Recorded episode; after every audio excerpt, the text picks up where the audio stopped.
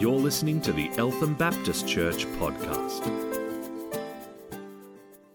Well, thanks again for um, joining us uh, tonight. I have got. I, I was told that um, uh, I had from about 9:30 to midnight that I need to fill. This is possibly one of the longest sermons you'll ever ever hear. Um, no, actually, I, I, think we just go to 10 or so. Then we've got um, some more fellowship, we've got some supper, we've got um, uh, singing with uh, different, different folks bringing us um, various items, and then we've got a special time of prayer, sort of getting closer to that, that time where we'll do the countdown. And then for those who are still, still with us, um, we will we will count count down, um, which you know the importance of that. If we don't count down, it actually doesn't doesn't happen. Uh, the the clock won't tick over. It's it's been proven um, that this is so. And and actually, I believe this year we've got to add one second. Uh, something about the atomic clock and and so forth, and greater minds than mine will tell us tell us why. But we need to add one second, so we'll um, we'll actually start the countdown um, possibly at uh, nine minutes two. No, nine seconds. Nine, nine seconds, not nine minutes, two. Nine seconds. or, or say one twice. Yeah, yeah. Three, two, one, one, zero. Okay, good. We got it. We'll get there. We will get there. We will usher in the new year. Well, um, there's something. It's it's kind of kind of interesting when we think about um, the new year and, and our celebrations and and even even that, that old thing called New Year's resolutions. I don't know if you've ever made one or not. I don't know if you've ever been tempted. I don't know if you've given up on them. Um, but there's, there's something about the, um, the, the picture, and you'll see it tomorrow if you're out and about, of the New Year's Day jogger. You see them. They're lamenting Christmas they know that they overdid it just a little bit, and, uh, and it is a phenomenon. The New Year's Day jogger. Now, it's great. It's great how you start out in life, but um, it's more important how you, how you finish. And I think as Christians and as disciples of followers of Jesus Christ, we, we need to think a little bit about not just the start, but the finish as well. Jesus asks us not just to make uh, resolutions for 2017, but to actually make resolutions for life, resolutions for, in fact, eternity. Eternity.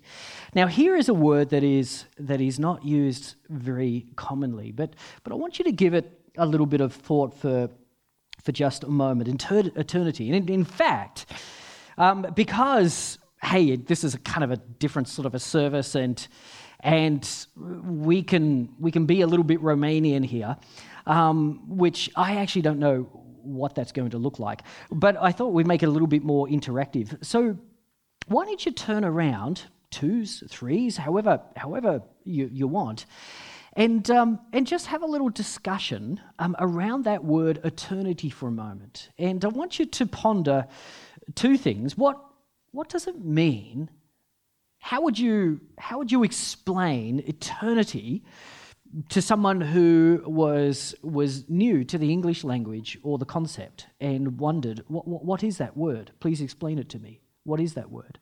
How would you explain it to someone, the word eternity? And what's the significance, do you think, for us as Christians? Okay, you can, you can actually have a few minutes um, to, to delve into this topic. So I want you to ponder the word eternity, turn around, twos, threes, whatever. Um, and uh, what, how would you explain it to somebody else? And what's its significance? Well, it is, it is quite something to, to get our heads around. And, and, and yes, some, some years ago there in Sydney, there was a, a preacher by the name of John Ridley. He was an evangelist, and he was talking about eternity, and he was just talking about what a marvelous word it was. And as he was preaching, he, he just, just said, Every preacher, every pastor should be continually reminding their congregations um, time and time again that, that really all of us are travelers to eternity. Travelers to eternity. That was his, his way of talking about it. Now, one, one person who happened upon one of his little meetings was, was somebody known to many of us um, just uh, in terms of the story, it's a little bit of Australian history, but Arthur Stace. And uh, Arthur was, um, um, you know, not known for, you know, his uh, um, academic accomplishments or even what he had really, really accomplished in his vocation. In fact, um, he'd been, uh, been a drunkard and, and fairly wayward for most of his life, but, but he was struck by that word eternity, came to Christ. And he took literally the, the claims of John Ridley that, that people should hear and, and ponder this word eternity. And so so, really, mostly around Sydney, but to the surrounding suburbs as well, he would go and in a beautiful copper plate uh, type font, he would, he would, using chalk, write the word eternity on footpaths as, as people would, would pass. He did that for over 30 years, and many residents around Sydney, whether they, they knew of Arthur Stace or not, they knew of of this, this trend, this, this occurrence of, of the writing of the word eternity um, around the streets of Sydney. And his hope was that just as people passed by, that they would, they would ponder its meaning and its significance. It really is a, is a very, very significant word. You, you see, I think too often, and particularly um, in just day to day life, and we'll explore this in a moment why, but we, we live very much for the temporal. Even as Christians, I think we can, we can confuse the, the foyer for the banquet hall. And we can confuse the hors d'oeuvres that are on offer for the grand feast that awaits us. We can forget that there is a banquet hall and an amazing, an amazing feast put on our, by our Heavenly Father. And his wish and his desire, thus his patience, is that more and more people will enter into and be, be a part of that banquet. But for the time being, we're on a bit of a commission, but we can, we can lose sight of that sometimes. The, the hors d'oeuvres in the foyer are so tasty, and we can gorge ourselves on that, forgetting that soon those doors will open and we will enter in to an amazing banquet. Now, this is no time to be gorging on the hors d'oeuvres in the foyer. So, Jesus has much to say uh, about this subject, and, and we're just going to look at um, one particular um, passage here in Luke chapter 12. So if you've got your Bibles with you, open up with me to Luke chapter 12 and let's consider just a couple of things that Jesus talks about in terms of this, this whole idea or this notion of, of eternity. Luke chapter 12. He's teaching a, a crowd here, um, many thousands, in fact and they were almost trampling on one another to hear the words of Jesus. And here we get to, we get to sit in relative comfort to hear the words of Jesus. But let's, let's soak them up and digest them with that same hunger that the crowds back, back in the day when Luke was writing were, um, were demonstrating. Talking about and warning the crowds about the yeast of the Pharisees. In verse 4, he says, I tell you, my friends, do not be afraid of those who kill the body, and after that can do no more. But I will show you whom you should fear. Fear him who, after your body has been killed, has authority to throw you into hell. Yes, I tell you, fear him. Are not five sparrows sold for two pennies, yet not one of them is forgotten by God. Indeed, the very hairs of your head are all numbered. Don't be afraid. You are worth more than many sparrows. I tell you, whoever publicly acknowledges me, the Son of Man, will also, uh, will also be acknowledged before the angels of God. But whoever publicly disowns me will be disowned before the angels of God. So here is a, a little bit of a picture in the heavenlies Jesus is giving folk of almost like a court scene. We notice that, that it doesn't appear, at least immediately, that, that God is the focus as judge, but we know that He is the ultimate judge. But here Jesus is painting the pictures of, of the many, many witnesses, and we don't really know are all these angels of God, are they the jury? Or are they just part of the, the courtroom witness there? But either way, Jesus appears here as, as something of the prosecutor. But we know this he always wins his case. And he is very simply here pointing out a reality that if you choose in this lifetime to acknowledge Jesus Christ publicly, well, much joy awaits you because your day will come. You will stand in those heavenly courts, and the gracious and merciful prosecutor, Jesus, will advocate for you, and he will acknowledge you in front of that heavenly court. He will stand up for you. But the flip side is, too, that if you do not choose to acknowledge Jesus in this lifetime, then you have cause to be very afraid. Because you will be standing before the judge who has the power to condemn you to hell. I can't mince the words because these are the words of Scripture. I can't say that any more nicely. God's word says it. That's it. You stand before the judge who will, on the basis of your choices in this life,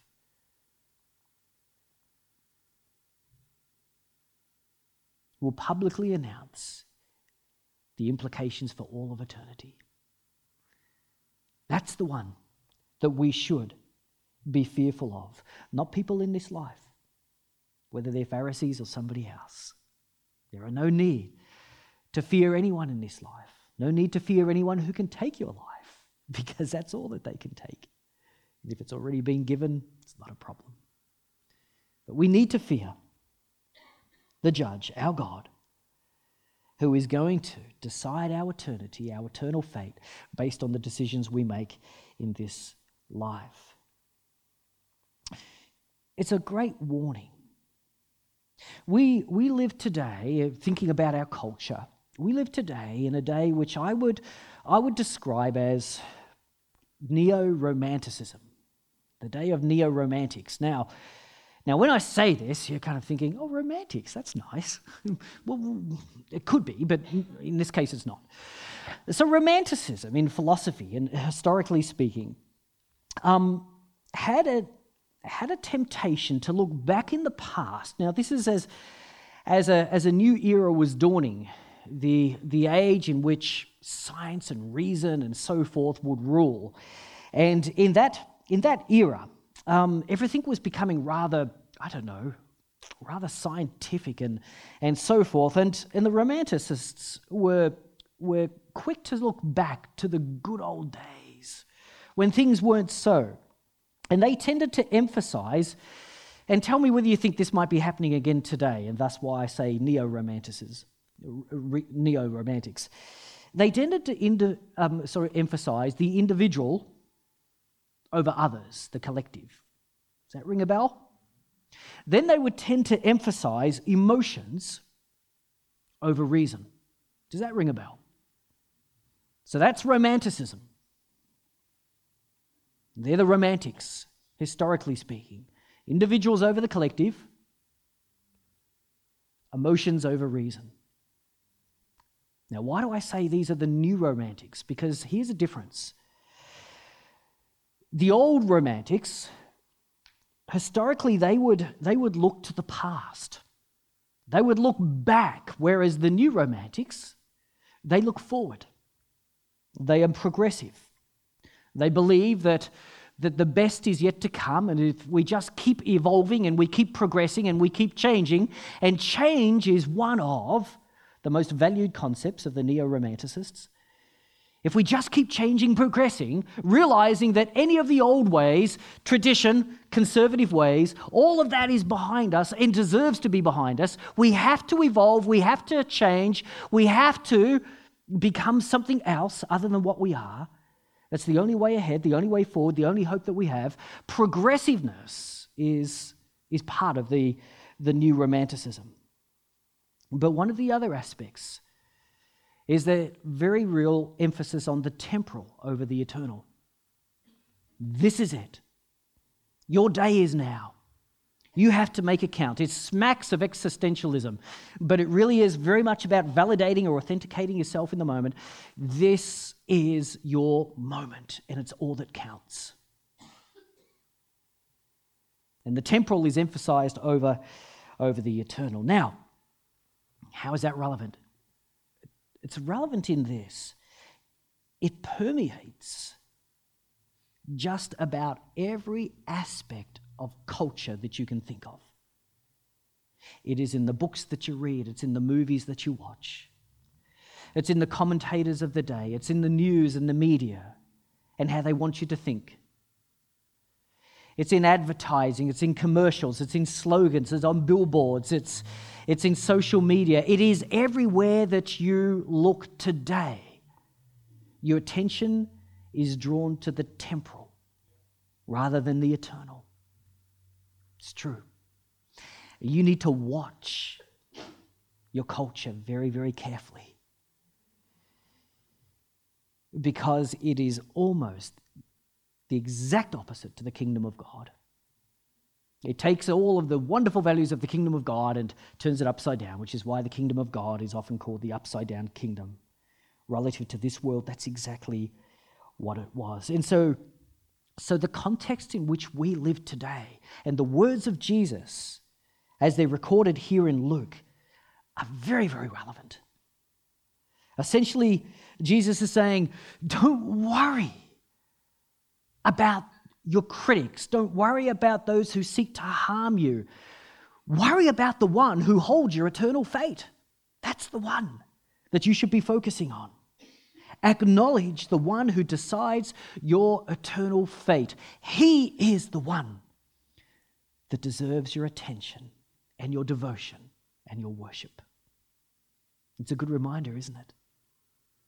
For all of eternity, for all of eternity, we will be in relationship with God. So let God be the focus every day of our lives. Let Him be the one who dominates our thoughts. Let us not be a part of the neo romantics. Be aware of the pull of culture like a, like a tide. A very real theme for, for us around summertime and, and beaches, isn't it? like the pull of the tide, like the pull of the water, fight it with all that you have. Because what is at stake here is eternity. Is eternity. So, the first point that Jesus seems to be making here is to acknowledge the one who will decide your eternal fate.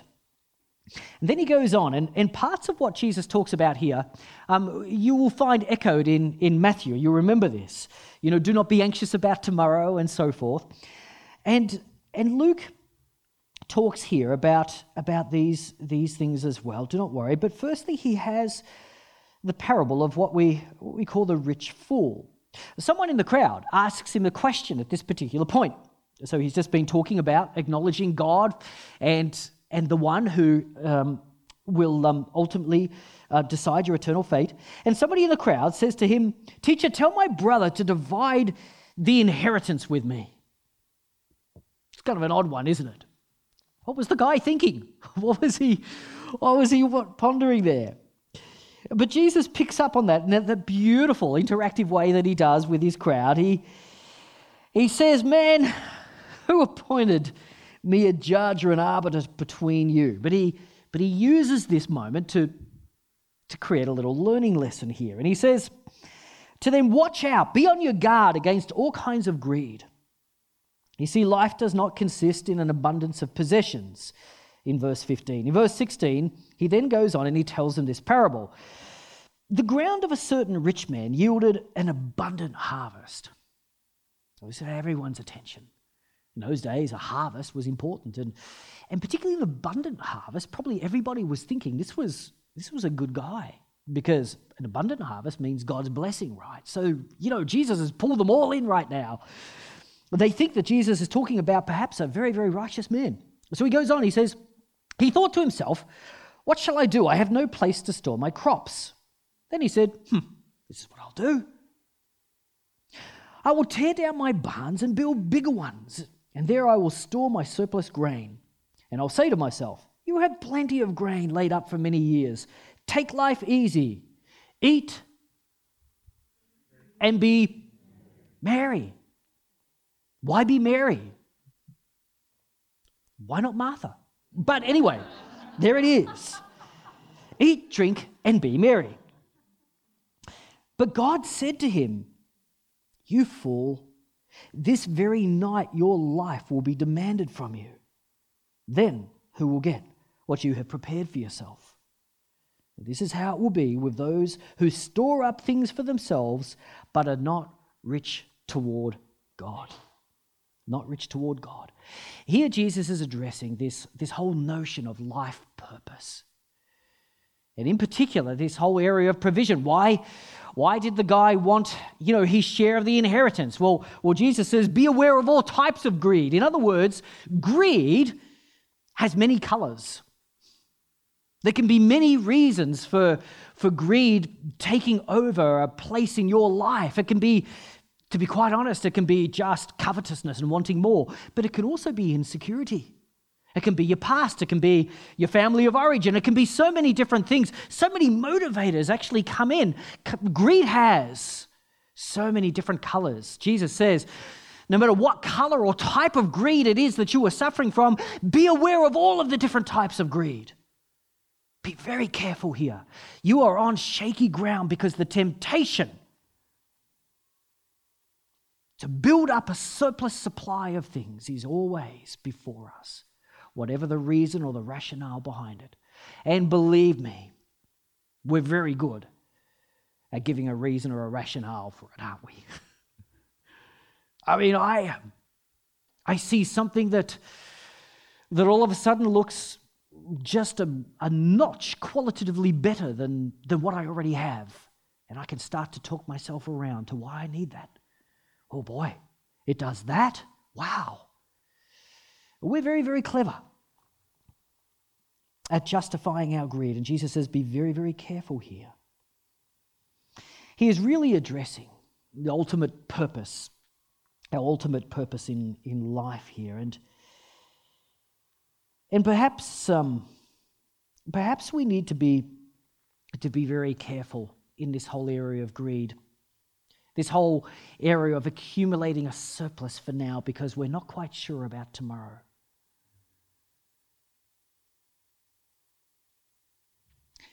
Um, I notice and someone in the audience here, I won't point them out because I don't want to embarrass them. Someone in the audience here said something many, many years ago which I latched onto. We're talking about the value of taking a walk through a cemetery from time to time. And I took that on board because I don't think I'd ever really spent a whole lot of time studying tombstones in cemeteries, but I thought, well, I don't want to miss out. Maybe there's, maybe there's something there. And so, so I did on one occasion. Stop by a cemetery, jump out of the car, Felt a bit morbid, but I took a walk and started studying some of the tombstones. And apart from working out the, you know, various segregated areas of cemetery and so forth, and um, I came across some very interesting, interesting memorials. On one occasion, I was in Malaysia, in um, Penang to be precise, and and we were there, and, and I had a day where everybody wanted to just relax by the pool. It was a day off, holiday actually, and uh, I just didn't feel like sitting by the pool. I just, Penang is a beautiful city full of beautiful old colonial buildings, and and I kind of had this thought I'd, I'd love to, um, with my camera, put it on a bit of a black and white setting or a sepia setting and just go shoot some of these beautiful old buildings around the place. So, um, with nobody else interested, I did it. Grabbed the bus, went into the went into the center of the city, and and I was particularly watching the route that we were going as we were going in because I wanted to note all the old buildings and just get it in my head. I didn't have a physical map, so I was going to have to kind of replicate this on foot. And as I was going down the main street in, in Penang, getting closer to, to where it was that I thought I was going to get off the bus, I went past this cemetery, which looked very eerie. And I immediately had a pull. I thought, I want to go there. So I took a few photos of buildings, made my way to this cemetery, and, and um, this was a place you wouldn't want to be at night. It was overgrown, you know, the little, little um, um, uh, iron, wrought iron fences were falling over, stones were, were out of place, and so forth. But I made my way down these paths covered in weeds and overgrowth and so forth. And and I just wondered, I thought, wow, this, this is an old, old cemetery. And I, I, I wondered if, um, uh, you, you, know, just knowing a little bit of the makeup of Malaysia, would I even be able to read these tombstones? Would they, would they be in Malay or what? And, and I noticed they're in English. And I, um, I grabbed the camera out and I started to, to just snap some, some photos. And then I walked up and, and started reading some of the tombstones. And all of a sudden I realized this was no ordinary cemetery. This was, as in, as in many cities um, back in the day, this was where, outside of the main city, they buried the foreigners. And most of the foreigners were missionaries. And so, for instance, on one tombstone, I read this, and here is the name Carolyn Ince. Well, she died on the, the 5th of April, 1820, aged five months and 26 days. I thought, ah, the little one just died. Didn't even reach her first birthday. But then, less than a year later, on the 23rd of May, 1821, lay Eliza Ince she died one month and four days. And I thought, oh dear, this poor couple. Their first daughter, Carolyn, died just after five months. Then, a year later, their second daughter, Eliza, dies just a little bit over one month. And then I read the next entry, all on the one tombstone. 1st of June, 1822 about a year later again, just a bit over a year again. Joanna Ince, 27 years old. And here was, here was the mother, the wife of Reverend J. Ince, comma, missionary. And then there was this little, little note. Here lies Joanna Ince, who, after a short but painful illness, entered into the joy of her Lord taking with her to the grave her infant son. So, five months in 1820, Carolyn dies. A little under a year later, Eliza dies. And just a little over a year later, Joanna, the mother, dies, taking with her the unnamed son. And then we are more than conquerors through him who loved us.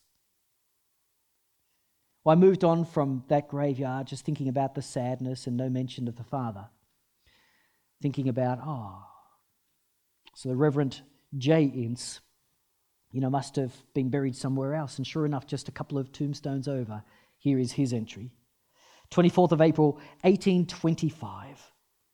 Just around three years, a little under three years after his wife died. Here lies Reverend John Ince, aged 29 years just under three years. And the inscription there is Lord Jesus, receive my spirit. Cemeteries tell you a lot. And here's the story of John and Joanna Ince, who went to serve the Lord in Malaysia, who only served for a few years, lost three children in around three years, and then John lost his wife Joanna. And then, of course, he himself went to be with the Lord. And you might ask, there they are, 27 years of age, 29 years of age, dying of, well, we don't know, but possibly malaria. Any one of a number of illnesses that were often taking missionaries around that time. You might wonder whether it was worth it all, mightn't you? They have purpose. They were not living for today. They were not living for the moment. They were not living to accumulate riches. They were not living to, to somehow fortify for themselves some, some version of security.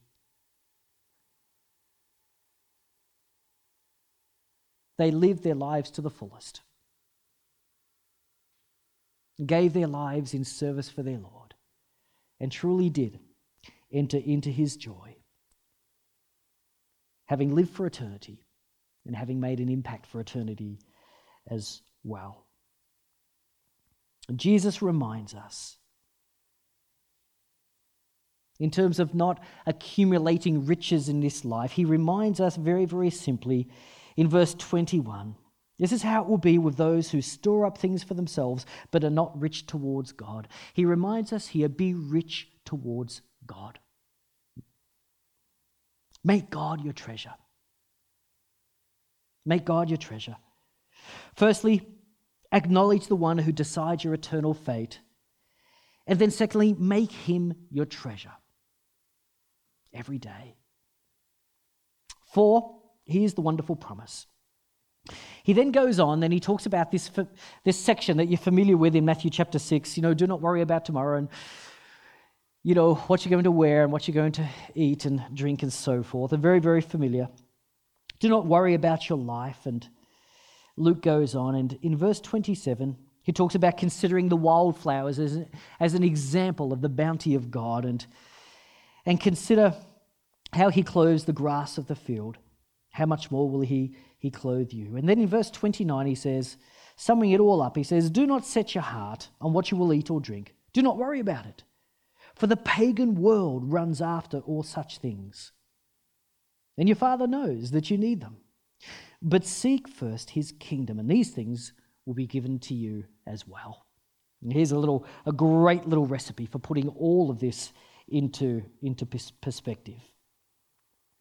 We need to be be found rich towards God, and He will provide for all of your tomorrows. He's got you covered. He's got you covered. Um, uh, back in the days before there were such things as, as wedding registers, um, it was a little bit hit or miss. So for our, our wedding, um, we, we had to guess the estimates, but Brian and I guessed that we had approximately eight or even nine sets of placemats um, for our wedding. People were very, very generous. We just didn't host that many people. Um, and, uh, and I think we had six or seven sets of cutlery, which was going to, going to last us for a long, long time. Um, and, uh, you know, we were delighted with people's generosity. It was, it was a great way. We love the way the family of God comes together to just set you up in those early days with the sorts of things that you're going to need cutlery and placemats and uh, we were amply provided. But here is, here is the thought here.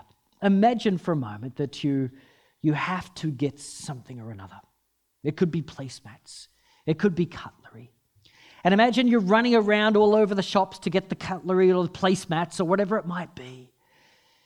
And in the meantime, trying to ring you, except you've got your mobile on silent, is your dad and he wants to tell you, hey, don't worry, I've already got them. I've got the placemats, I've got the cutlery. You don't need to worry about it. And in fact, I just happen to have been able to afford something that you could never have afforded. You're going to love what I've got for you. You don't need to worry. I've already provided. That's the sense of this passage. Jesus is essentially saying, you know, the, the people who don't know God, pagans, they have to act this way. Well, they don't know that there is a that there is a Father in heaven who loves them and who has already provided for them. He has everything that they need, whether it be placemats, whether it be cutlery, you name it. The provision is already there. He's already got it. He's got it covered. You really don't have to fret. You really don't have to worry. You don't have to run here or run there or run anywhere else trying to get something or gather the, the necessities of life. It, all of life's provisions. He's got them.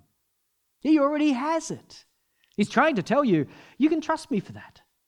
What is it? What is it that worries you? What you going to wear? What you going to eat?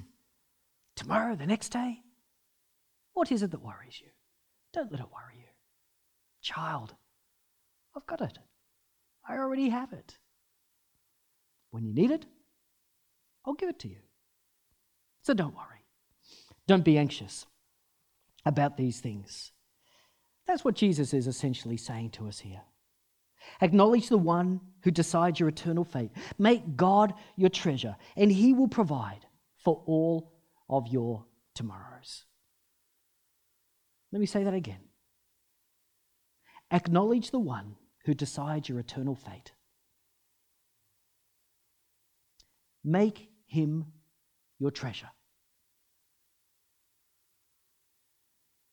And he will provide for all of your tomorrows. Back in about 2008, we think, I got to check this date because Lynn Wake, she was dropping you off, Rach, wasn't she? I got to check the date. Do you remember our little Gold Coast trip? Hunts and Wakes took on the Gold Coast and won.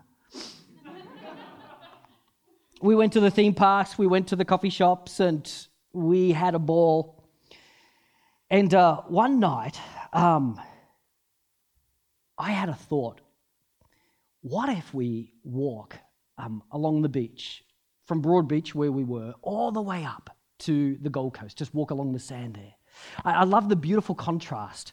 You know, all the big buildings and everything that clever man was able to build, and the beautiful ocean, and the moon shining upon it on the other side.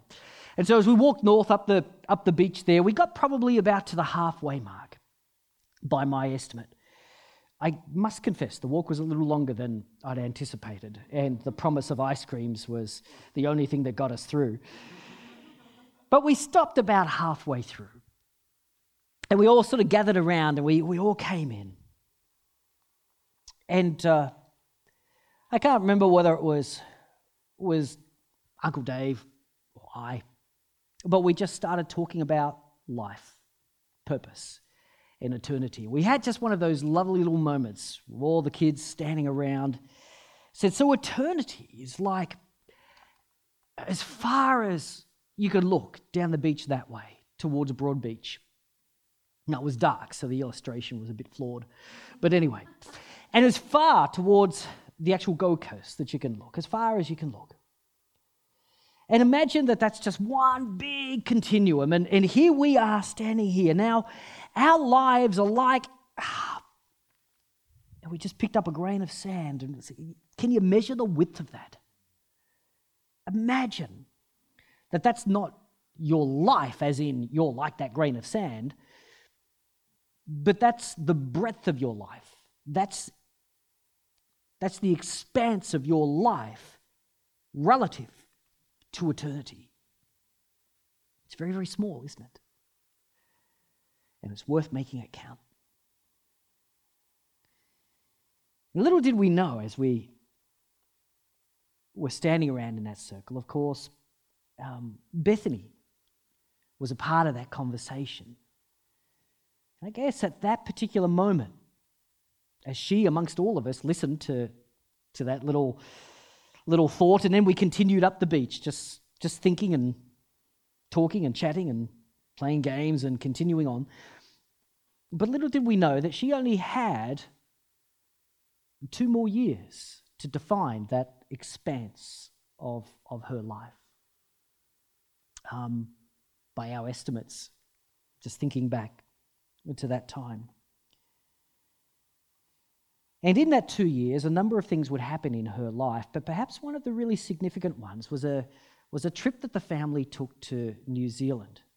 And Dave was playing a role over there with Wycliffe Bible translators, and, and as part of that, Wycliffe had a presentation with a map of the world to talk about where God might use you around the world. And, and Betty, she didn't know where to stand. I think she wanted to just run all over it. But she did say to Dave, reflecting on that time, how much she just wanted to be used by God and for His glory. And that that encounter there in New Zealand was a, was a precious reminder of making every, every day count. And she did. And hers was a very special mission that she would, she would embark on. She would she'd be diagnosed with, with a horrible brain tumor.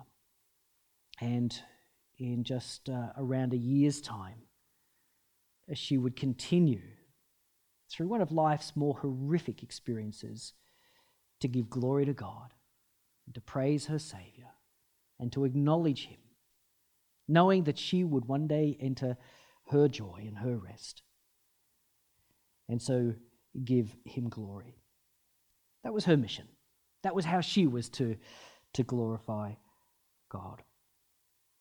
And so eternity is a reminder to make every day count by making God your treasure every day. Make every day count for eternity by making God your treasure every day. That's what Jesus, I think, would like us to do for 2017 and 18 and 19 and 20. For the rest of your years, whatever that expanse is, Jesus would like you, I believe, in terms of framing new resolutions to make every day count for eternity by making Him your treasure every day. Let's pray.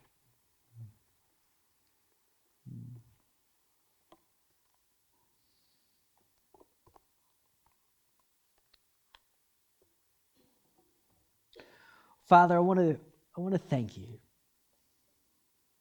so much for for your word and particularly um, to us tonight. I want to thank you for how this encourages us to think of the future. Not too far ahead, but full of possibilities and opportunities to bring you glory. And it starts today, and it starts now. By making you number one in our life, our treasure, the thing we are most devoted to, our joy and our hope. That you would be our first love, that you would be the absolute focus of all of our thoughts that you would be the center of every decision and choice that we make.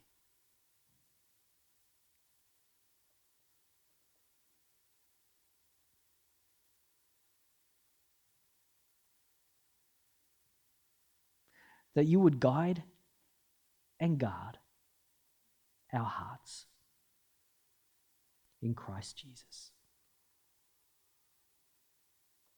And so tonight, we want to say once more Jesus be the center of it all. Be first and foremost, foremost in our minds and our hearts.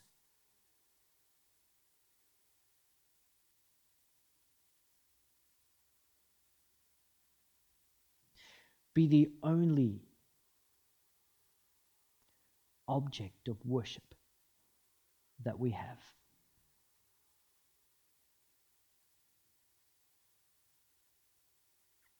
and all else we lay down and surrender at the cross. For you alone are worthy. That's what we declare. That's what we believe. That's how it is, Lord. Amen. You've been listening to the Eltham Baptist Church podcast. If you'd like to hear more or simply pay us a visit, go to www.elthambaptist.net.